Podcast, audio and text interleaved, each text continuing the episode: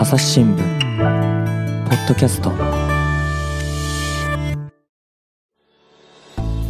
朝日新聞の神田大輔です、えー引き続きましてですねマーケティング戦略本部から木村慎太郎さんをお迎えしてお話を伺っていきます。木村さんよろしくお願いします。よろしくお願いします。こちらとしては価値として認識してるんだけれども顧客の方は価値として認識していないっていうこともあるわけでしょ、はい、あの価値が十分に伝わっていないということもありまして、うん。あのここがやはり一番のあの、まあ、問題といいますか、あの我々が抱えている課題なのかなというふうに思います。あのあの端的に申し上げますと、まあ、そのジャーナリストが伝えたいことっていうのと、まあ、読者が知りたいことっていうところがあの共通していればあの、まあ、価値が伝わっているかと思うんですけれども、まあ、なかなかあのそうではない部分もこうあるっていうのがまあ一つ、えー、とこのズレが生じていて伝わっていないっていうところで、まあ、それがまあ売り上げに跳ね返ってきているというのが、まあ、あの冒頭申し上げたところなんですけれども、まあ、やはりこれが、まあ、あのジャーナリストが伝えたいことっていうのを言い換えると、まあ、あのプロダクトアウトというようなまあ言葉があってあの、は製品ありきであのその、えー、と製品を作ることを、あの最初に考えうんうんうん。てでその後にこうどうやって売ろうかっていうのをこう考えるっていう、うん。それがまあプロダクトアウトというあの言葉で表しているんですけれども、うん一方であのマーケットインという考え方もありましてまず市場の声を聞いて一体どんな潜在的な要求ニーズがあるのかっていうのを調べてでそこにフィットするような商品を開発していくっていうところなんですね。えっとまあこれまで、まあ、そのどちらかというとですねやはりそのあのこれはまあ普遍的に大事なことだとは思うんですけれどもあのジャーナリストである記者の方々のあのアンテナにこう引っかかってくるところからですねこうえっとえっと伝えていく記事をこう考えていくというのが、まあ、あの王道のアプローチだとは思うんですけども、うん。あの一方でやっぱりその読者の声というようなところからこの気づきみたいなものあをですねこう、えっと取り込んでいくっていうところもですねあの、えー先ほどのそのズレの埋めていく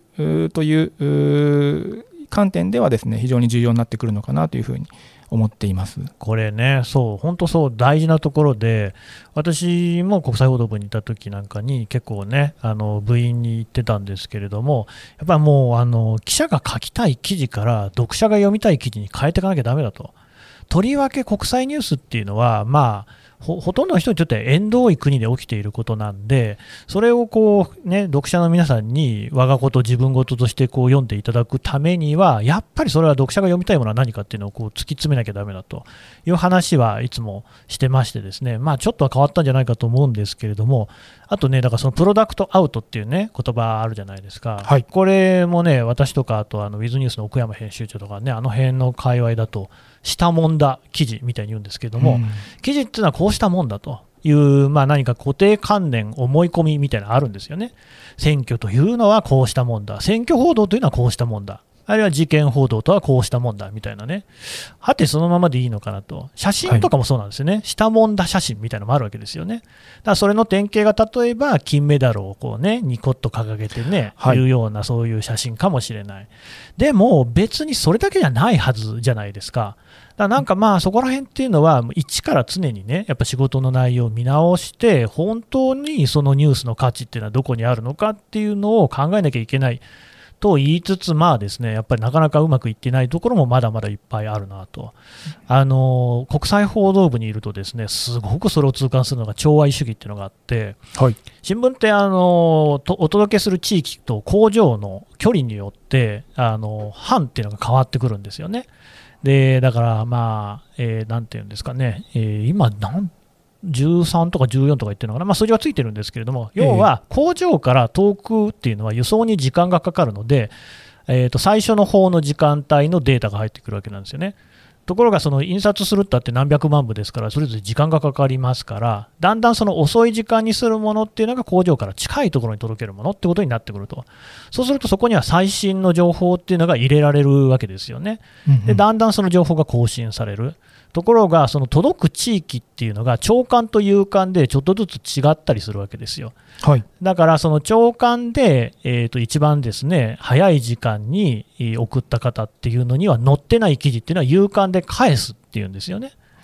でそれをこうきちきちっとやってるわけなんですよ。つまり、一番早い版では入ってなかったもの、真ん中の版では入ってなかったもの、最終版で入ったものみたいなのを記事としてちゃんと分類してですね、それぞれに応じて有価も書き方を変えるんですよ。ここまでのデータは入ってるから、ここからのデータを入れるとか、全部変えるんですけど、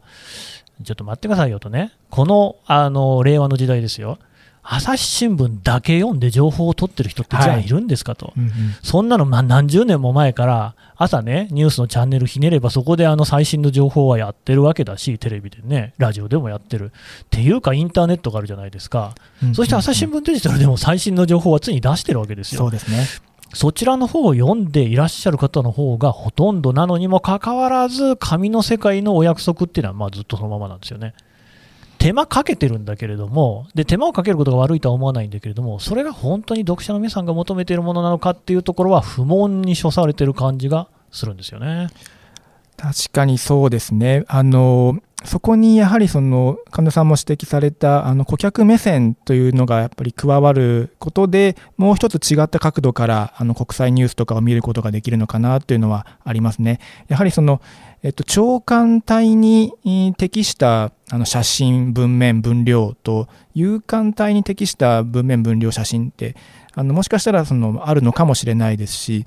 でおっしゃる通りあり新聞だけで情報を得ている人というのはあのかなり少数でしょうからあのそういった多メディアの状況を見ながら一体お客さんは一体今朝日新聞に何を求めているんだろうっていうのをこう考えていくとこれ、まあ、あのゴールはないので日々考え続けていかないといけないことだとは思うんですけれども、まあ、その一つのヒントにあの今申し上げたようなですね、まあ、いろんなこう便益価値があるよというのをあの共通言語として社内で持つとですねあのもっとあのいろんな角度からあのニュースを発信できるんじゃないかなというふうに思っています。うん。あとあれですか、その4証言でいうと気になるのが、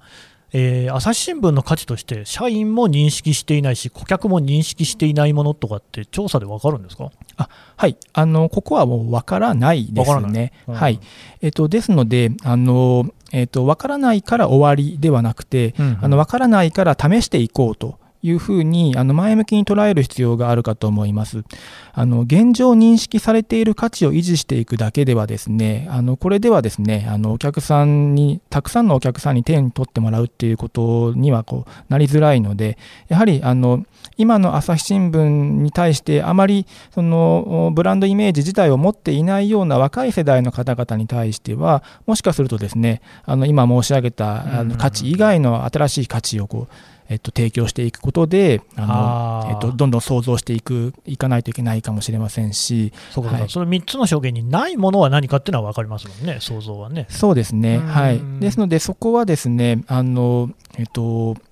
まあ、顧客の、まあ、インタビューとかもそうですしあの今のあの世の中で流行っているもので、えー、は一体何なのかですもそうですしあと、まあ、あの朝日新聞の中では、まあ、あのテクノロジーっていうところもあのまだまだこれからですね取り入れていかないといけないところですから。はい。あのえっと、ちょっと余談になりますけれども、あのまあ、ブランド価値っていう、まあ、よくあの仕事の中で使っているんですけれども、まあ、その価値の究極の源泉になるものっていうのは、うん、あのこう伝統かこうテクノロジーかにこう分かれていきますっていうふうにこう、まあ、そんな話があるんですね。うんうん、えーと朝日新聞の価値ってこう突き詰めていくとおそらくその伝統っていう方にこう行き着くかと思うんですけれども、はい、この伝統がある要は時代の荒波をくぐり抜けてきたからこそ価値があるものみたいなあのまあ和菓子屋さんとか創業何年とかはいえあの歌っているところもたくさんあるかと思いますけれども、まあ、そこがですね、うん、その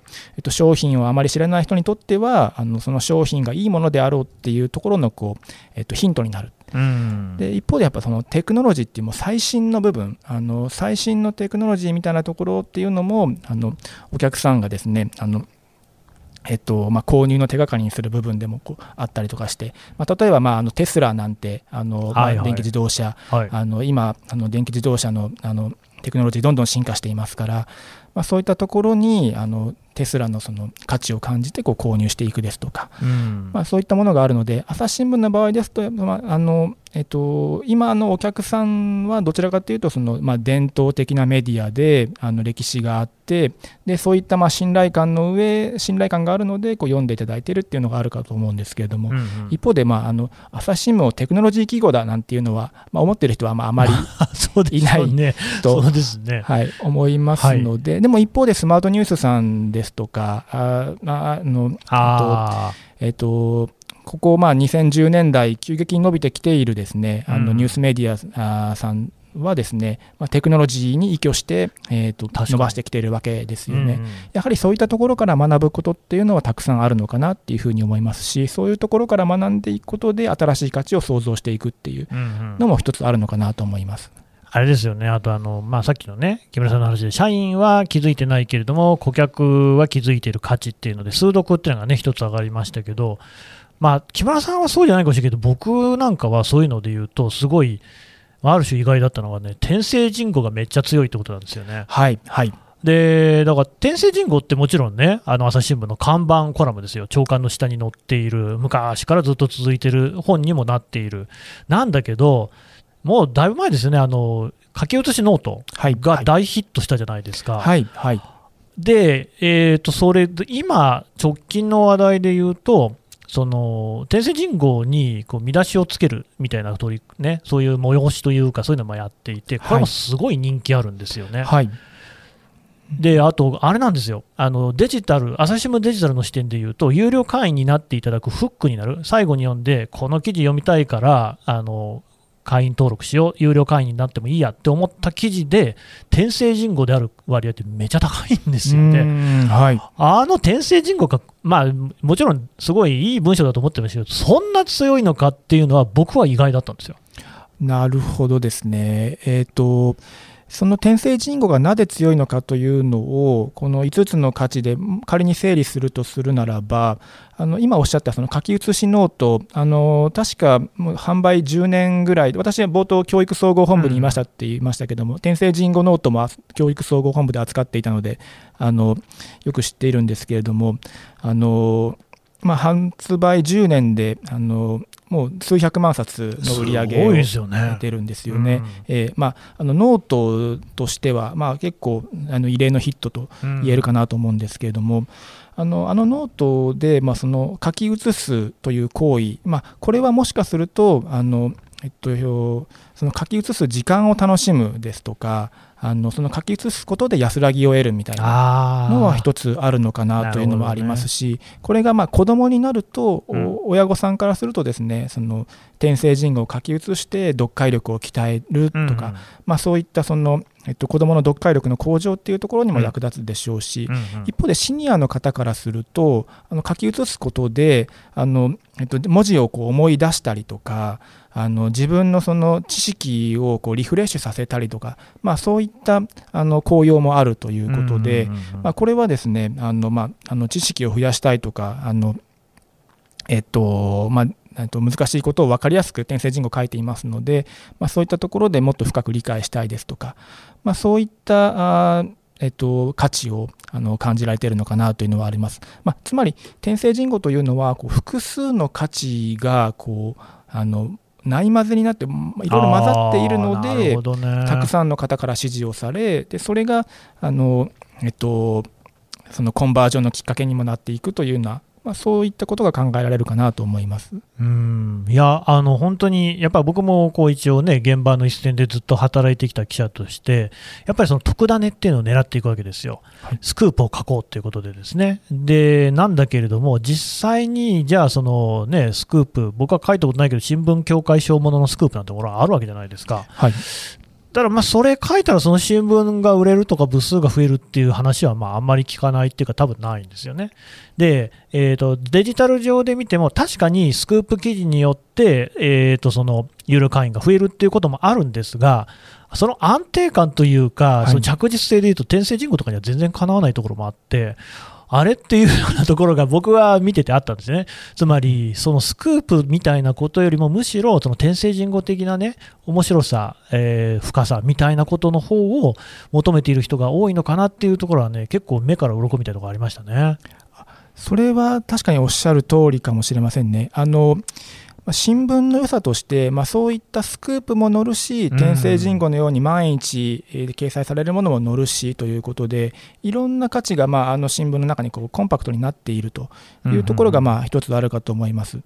まあ、ですので、あのえーまあ、車の両輪みたいなところがあるかなというふうに思いますので、やはりその天聖人語を書くようなあの新聞記者もいれば、スクープを取ってくるような記者もいる、そういったものが一体となって朝日新聞を作っているんですというところをあのお客様にこう理解してもらう、あの価値を感じ取ってもらうっていうのが、まあ、我々マーケティングがやらないといけないことなのかなと。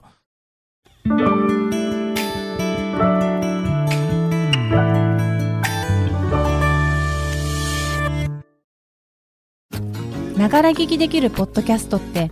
私の生活スタイルにちょうどいい。朝日新聞のニュースレターに登録すると編集者が厳選したニュースがメールで届くよ。思いがけない話題にも出会えるよね。ちょっと新しいニュースの読み方。朝日新聞。いやでもそれがね、だから本当ね、ぐさっとくるのは、まあ、最近ちょっとずつ変わってると思うんですけれども、やっぱりこの新聞の編集局内の感じで言うと、どっちかって言ったら完全にスクープ取る記者の方がすごい偉いみたいな物差しがずっと就航支配的だったんですよね。はいでまあ、もちろん名文記者っていうのも昔からいて、そういう人たちも尊ばれているところはあったんだけれども、まあ言ってもやっぱりスクープ取る人が偉いって感じではあったんですよ。なんだけれども、そういうこう一つの物差しじゃないんだぞっていうのが、今のその、ね、読者の方、顧客の方のこう聞き取りなんかからも分かってくる。だってやっぱりその真実を知りたいっていうのはそのスクープに近いところにあると思うんですけれども、その心の安らぎを得たいとか、なんかそのコーヒー的にね、それをこう読んでいる時間のそのものの落ち着きみたいなのって、考えたこともないですもんね。だからね、そういう意味でも、その編集局内というか、まあ、朝日新聞社内の物差しっていうのの多様化、まあ、ダイバーシティみたいなことですよね、が生まれるっていう意味でも、やっぱりちゃんとこう読んでくださってる方の話聞くのって大事ですね。ああの私もそのように思いますね。あのえっとスクープを取る記者さんが優秀なのはもう間違いないかと思いますけれども、うん、そうじゃない優秀さの物差しといいますか、あのその物差し自体もそもそもあの顧客の方がどれだけ価値を感じるのかっていうのが物差しになるべきであるかと思いますね。もちろん新聞協会賞ってすごくあの象徴的な物差しではあるかと思うんですけれども、マーケティングの視点でいきますと、やはりお客様に認められてなんぼっていうところが、まあ、あのありますので、えまあ、そういったところにあのえっと、そういったところも含めてあの、えー、これからもこう価値を生み出していきますし、えっと、価値を提供してし続けていくっていうところが大事かなというふうに思います。そうするとやっぱりそのジャーナリズムとそのマーティマーケティングの視点っていうのはこれ両立するっていうことですね。そうですねあの私なりにこういろいろ考えているんですけれども、うん、そのまあメディアの実力って一体何なんだろうっていうふうに考えたときに、うんあの一つ、まあ、メディアの実力、メディアである以上、あのまあ、社会的影響力みたいなのが、まあ、一つあの重要になってくるかと思うんですけれども。あのまあ、あの個人の SNS の発信とは違って、まあ、社会にああの、えーと、何らかのですね、うん、あの影響をこう及ぼしていくみたいなところが大事かなと思います、ね、それで政治が変わる、社会が変わるなんていうのはね、大事なことですよね。でそれをですね少し分解すると、うん、あの記事の質かけることののその記事を受け取ってもらえる量っていうふうにこう分解できるかなというふうに思っていて、その記事の質っていう部分がジャーナリズムでしょうし、受け取ってもらえる量っていうところその記事を受け取ってもらえる量っていうのが、まあ、マーケティングが果たすべき役割なのかなと思います、うん、記事の質が100で受け取ってもらえる量が1で、えー、それを掛け合わせて100ですけれども あの記事の質が100受け取ってもらえる量が100ですと1万ですからね、ね。あのえっとまあ、100倍のあのえっと、影響力があのあるということですので、やはりあの、えっと、ジャーナリズムとマーケティングっていうのはこう両立させていってただ両立するっていうところのブリッジ役にあの顧客が一体どう思ってるのかっていうのをあの双あの双方向でこう、えっと、意見交換してし続けていくっていうのがきっとメディアの実力につながっていくのかなっていうふうに思ってます。朝日新聞社内でもようやくここ数年、ね、そういうこう機運が高まってきたからと、本当に昔は編集なんて全くビジネス部門の、ね、言うことに耳を傾けていないんじゃないかっていうぐらいの、ね、印象があるような感じだったんですけども、さすがにここまで経営が傾いてくるとね、そうもいかなくなってきたのかなとも思いますけど、一つ思うのがですね、やっぱりでもさっきのね、記事の質かける受け取ってもらえる量っていうことで言うと、ね、もともと販売ご出身の、ね、木村さん、はいもう紙の部数はどんどんこう右肩下がりで減っている、でじゃあ、そのデジタルの方でね、それを補えるのかっていうと、そこまでは伸びていないというか、まあ、よく言って足踏み状態ぐらいでしかないわけですよ。はいこう数としてあの量みたいなところで言うと、なかなか新聞、厳しい状況、多分今後も続いていきそうですよね。そうですね。これをなんかマーケティングで乗り越えていくことって可能でしょうかね？はい、あの日々考えて 考えて考え抜いてはいるんですけれども、うんあのおっしゃる通り紙の新聞は徐々に徐々にこう減ってきていますと。ただあの一方で客観的に見るとあの400万のサブスクメディアってまあそうそうないですよね。ね。はい、うんで日々あの毎月4000円えー程度お支払いいただいているい大変な額ですよっていう。ところですので、あのそこの規模感はまだまだ、うんあのある。あのうんでえっと、そこに対して悲観するのではなくて、うん。一体400万の方々がどこに価値を感じているのかっていうのをちゃんと理解していけば、うんうん。一回離れた方がもしかしたらもう一回戻ってきてもらえるかもしれませんし、あのお父さんお母さんが読んでいて、えっとまあ、あの息子さん娘さんが独立して世帯を持った時にあのえっとあ子供の頃あの家庭に新聞があったからこそ、うんこう得られたものってあったよねみたいなのをこう振り返る場面みたいなのがあるかもしれませんしあのまだまだですねあの盛り返していくチャンスはあるかなというふうに思っています。ただこれはあのえっと、同じことを繰り返しているのではですねあの。えっと、どんどんどんどん減っていきますので、あの今日の話の中でもあの申し上げたその新しい価値を創造していくっていうところがあの、うんと、一つのキーワードになってくるかと思いますのでたとえそのお紙の新聞という、まあ、あのとてもこうトラディショナルなあの古いあのメディアであったとしてもですねあの何らかその枠の中での新しい価値の創造っていうのは絶えず考えていかないとあのこのかこのまま右肩下がりは続いていくかなというふうに思いますね。いやー、これね、まあ、今みたいなことをね、聞いといてなんですけども、確かにね、やっぱり、どうもね、朝日新聞社内、まあ、あるいは新聞業界全体がそうかもしれないけれども、何かこうね、ネガティブな感じになってないかっていうのはずっと気になってるところで、いやいや、まあ、でも、みんなやっぱ、こう、ポッドキャストなんかで記者呼んでも思うんですけれども、ちゃんと取材してるし、ちゃんとした仕事してるんですよね。だそこはやっぱりその変に自分をね、こう、過小評価せずに、ちゃんとこう、自信持ってやってほしいなと。テヘランから戻ってきたのが私2017年だったかな。まあもう5年、4、5年前になりますけれども、なんかね、出る前に比べてだいぶね、なんか暗い感じをがしたんですよ。なんかしょぼくれてんなと思って。で、まあ、そのしょうがない部分もあるのかもしれないし、別にこう、威張ってりゃいいってもんでは全然ないですから、それはそれでいいんだけど、ただやっぱりね、なんかもうちょっとこう、みんな、こう、明るくいこうぜというのは、ね。うん。いつも思っていて、でも今話聞いてると、やっぱりそういうことって、実はあれかもしれないですね、マーケティング戦略本部がやってるような仕事から、会社全体に伝播していくっていうことしかないかもしれないですね。はい。あのえっと、社員がしょぼくれかけているというのはですね、あの今日のお話のようなことを社内の中でもですねあのヒアリング等を重ねている中で、うんうん。ちょっとやっぱ社員が自信失いかけてるよねっていう声も複数聞かれました。はい。えーですまあ、そういったあの社員の方の意見をですねあの、まあ、やはりこういう5つの価値いやお客さんはこういうところに価値を感じているっていうのをきちんとですねあの社員の中にもですね社内にもですねこう浸透させていく、まあ、その中でですねあの、えっと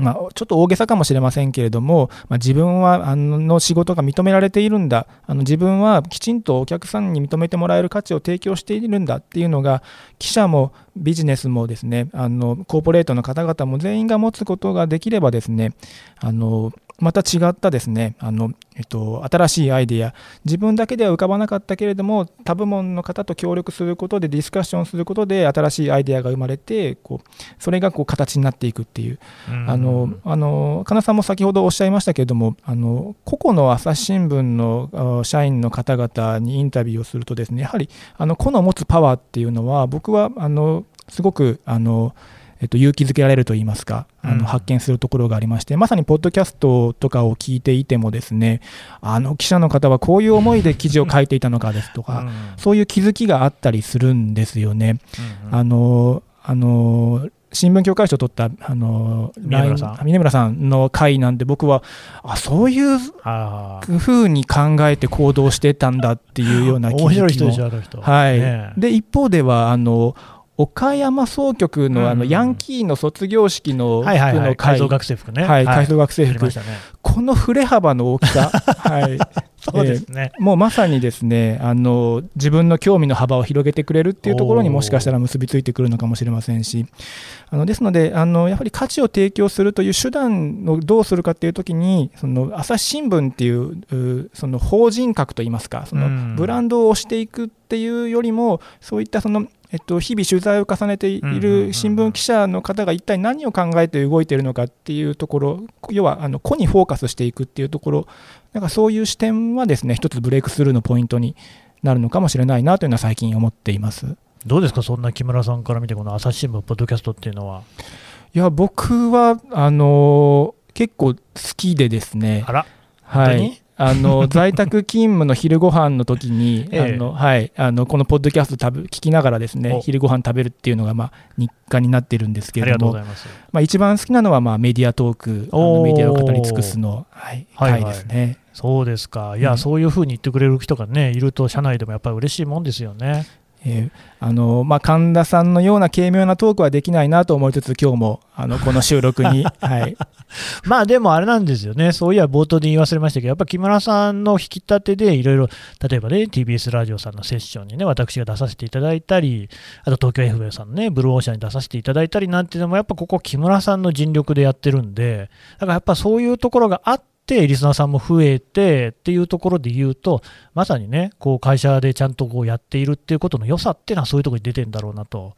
我々やっぱりね、記者の仕事って、まあ、すごい個人事業主っぽいところがあって、はい、例えば都会なんてもう本当にそうなんですけれど、毎日どんな仕事をするか、どこ取材行って何書いてみたいな全部自分で決めるんですよね。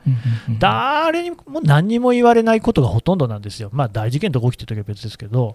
そういうことで考えると本当に1人で仕事をしてることが多いんです。はい、ただね、このポッドキャストの仕事をやってみて本当にこう会社の組織として仕事をしているってことが身に染みて分かってありがたいなっていうね。なんかそこら辺のこう空気感みたいなのもできればね、こう編集局内に伝えられればいいなとも思ってるんですけどね。ああのまさにおっしゃる通りだと思いますね。あのえっとポッドキャストをあの聞いたことのない人とあの1回聞いたことのある、まあ、これ社員の話ですけれども、うん、あの1回聞くとですねあのあ面白いねっていう声がやっぱり多いんですよね、うん、まあ、ですのであの、まあ、社内向けですけれどもあのそこにも貼っています。あの1000万ダウンロードの あのポスター作ったりとか、ねはい。ね、社内啓発用で、あの作ったりとかしていますしあの繰り返しになりますけれどもその朝日新聞全体だとですね、まああのえっとえー、なかなか表現しきれないけれども記者個人にまでこうあの、えー、とフォーカスを当てるとですねあのまた違った見え方、朝日新聞の見え方があるっていうのはですね、これはもうあのリスナーの声とか、あの私自身が感じるところではありますので、まあ、そういったところのあの、えっと、そういった価値があるんだよっていうのをこうどんどんどんどん広めていく、まあ、その結果、朝日新聞にお金払ってもいいかなっていう人が一人でも増えてくれるっていうのを、日々考えながらやっています。私は逆にその編集以外の部門の社員の人にどんどん出てもらいたいと思ってて、まあ、今回挙げた安藤さんとかもそうだし、最近の人でいうと、ちょっと会社は別になってくるんだけれども、朝日プリンテックの村瀬さんというね、もう印刷一筋の人の話が、はい、まあ、これが本当に面白かったですしね、今回の木村さんもそうだし、やっぱりいろんな人にね、社員の人に出てもらって、でそういうのが、まあ、記者もこれ聞いてますから、分かるとね、またよりこう会社の雰囲気も良くなってくるんじゃないかなと、ちょっと思ってるんですよ。あもうあの そうなると私も嬉しいなという、ね、はい、というわけなんで、今後も一つね、ちょっとご協力をいただいて、一緒にこう盛り上げていきましょうよ。はい、ぜひあの私もあの頑張りたいと思います。はい。というわけで、木村さんでした。どうもありがとうございました。ありがとうございました。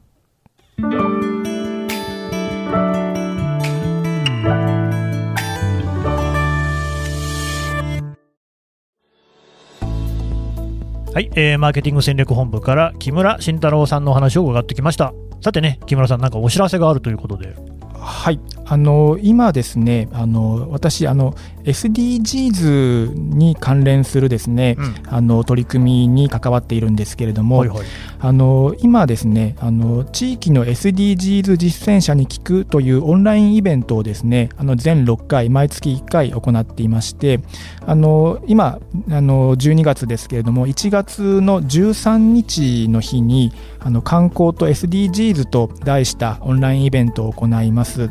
えーぜひあのご興味がありましたらですねあの無料でございますのであのご視聴いただければと思います。あのえーインターネットであの2030、まあ2300ですね、うん SDGs とあの打ち込んでいただきますとですねあの我々が運営しているサイトがヒットしますので、うんそこから申し込みが可能ですのでぜひよろしくお願いいたします。はい。これもね、ポッドキャストの概要欄からリンク貼っておこうと思いますので、ご興味の方はぜひね、そちらから見ていただければと思います。木村さん、どうもありがとうございました。ありがとうございました。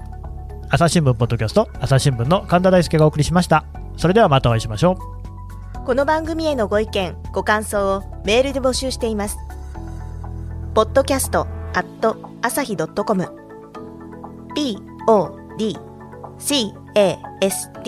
アットマーク朝日 .com までメールでお寄せください。ツイッターでも番組情報を随時紹介しています。アットマーク朝日ポッドキャスト。朝日新聞ポッドキャストで検索してみてください。